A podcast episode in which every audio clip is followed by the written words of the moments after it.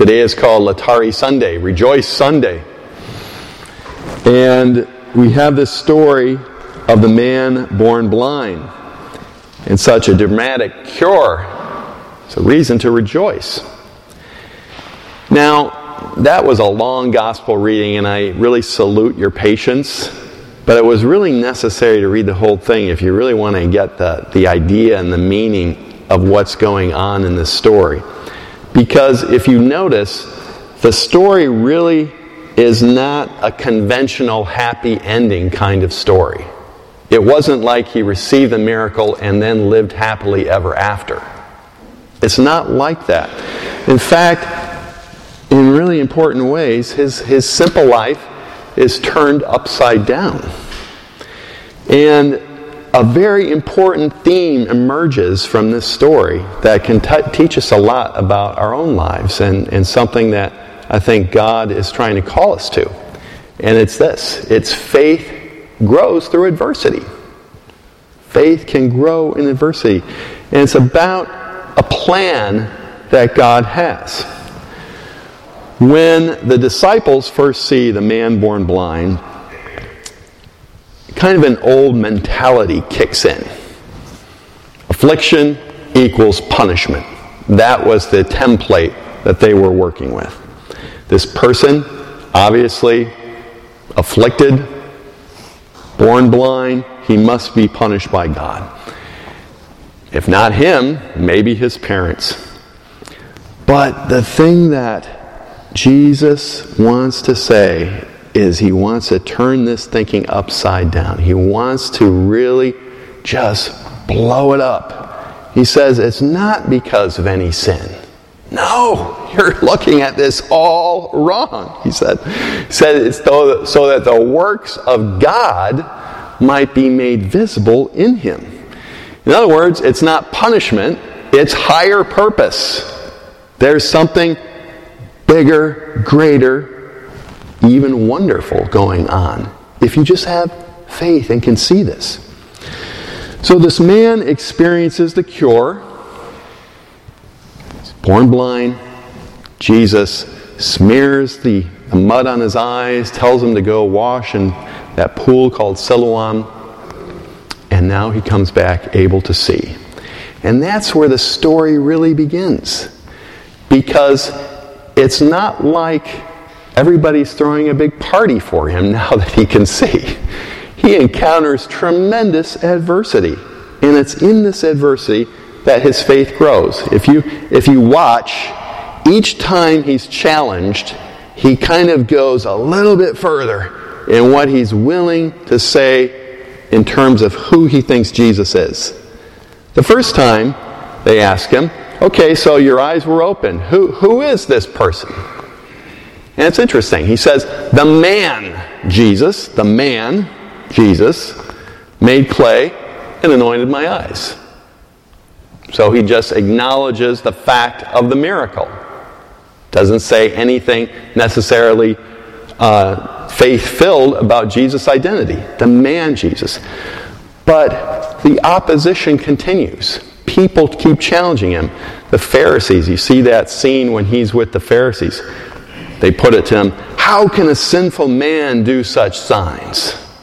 What do you have to say about him since he opened your eyes? And it's like, hey, if you're going to push me, here I go. He said, He is a prophet. So he goes from the man Jesus to he is a prophet. He has taken a step up in his faith. And it keeps going. Some really tough things happen. His parents come, they take a step back, they keep their distance from him, and eventually he gets thrown out of the synagogue. That is really intense. It's saying he's being kicked out. He's being excommunicated. He's gone. He's, he's history. Leave us. We don't want to have anything to do with you. Get out of here. That's what happens to him. And Jesus goes and seeks him out. And he puts a question to him Do you believe in the Son of Man? And the man goes, Who is he that I might believe him? Jesus said, You have seen him. The one who's speaking with you is he. Now pay close attention to what he says, what and how John, the gospel writer here, how he comments on it. The man said, I do believe, Lord. Believe. He has reached the point of true faith. And it says here, he worshiped him. Who do you worship? You don't worship a prophet. You worship God. Okay, so man, prophet, God.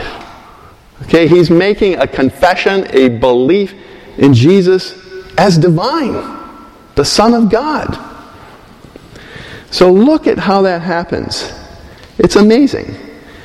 It's the adversity.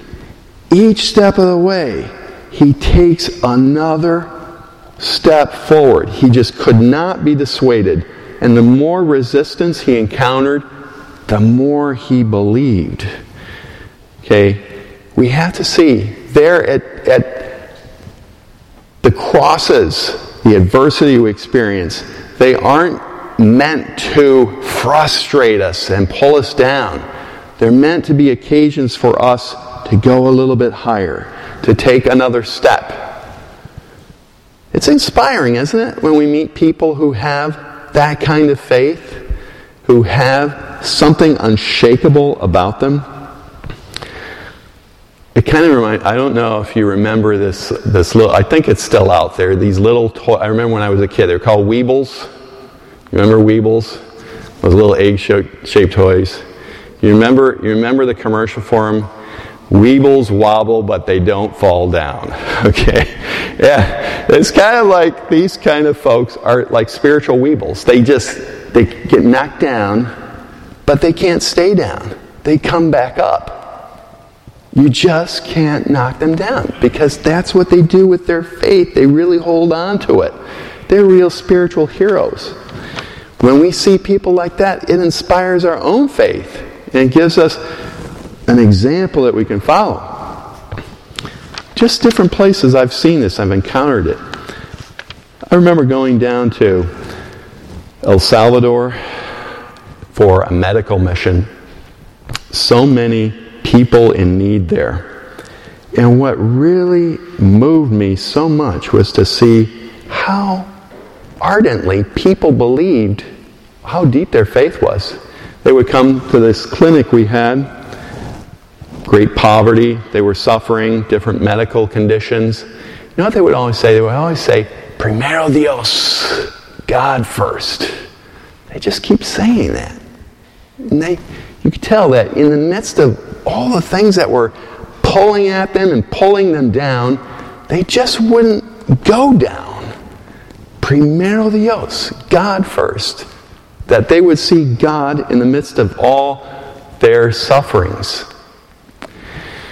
I remember when I was working in Dallas, this one woman who was going through a really, really dangerous pregnancy.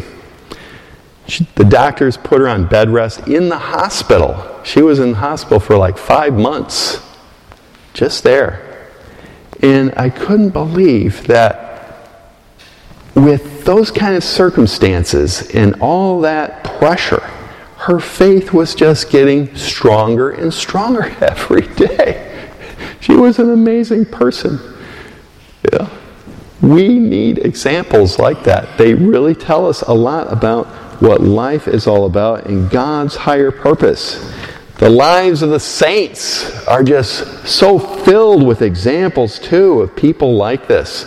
I just, you know, you can come across them all over the place. There's one saint I just read about, this Saint Euplus from Sicily. So many great saints from Italy, right? And Sicily. Saint Euplus, he was from the 300s. And he was a Christian. He had a passionate, passionate love for the scriptures. Just loved them. Was reading them all the time.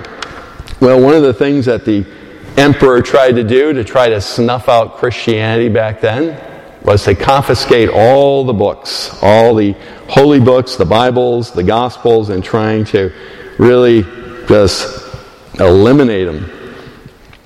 St. Euplus, though, you know, he just kept going. He kept believing. In fact, he just, he went to the governor, showed him the books, and they threw him in prison too. He was there for a long time.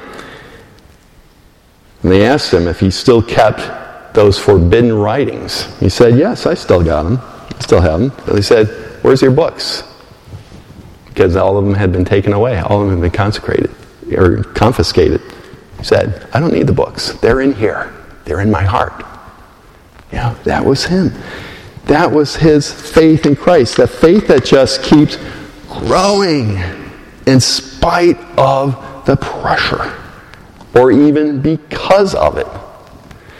So we need to take a look around, take a look at our own lives, and just take a step back and say, okay, what higher purpose is going on right now? What might God want to see in me? How can the things I'm going to make the works of God visible? The crosses, the adversity, they don't need to be faith breakers. They should be faith enhancers. So let's ask our Lord in this Mass to give us a grace like that, that we can be freed from our own spiritual blindness that makes us see these things in a dark way. And let's have that growing faith, that faith that will see that truly the works of God are to be visible in us, visible in our faith, visible in our trust in God, our total confidence in His providence in our lives.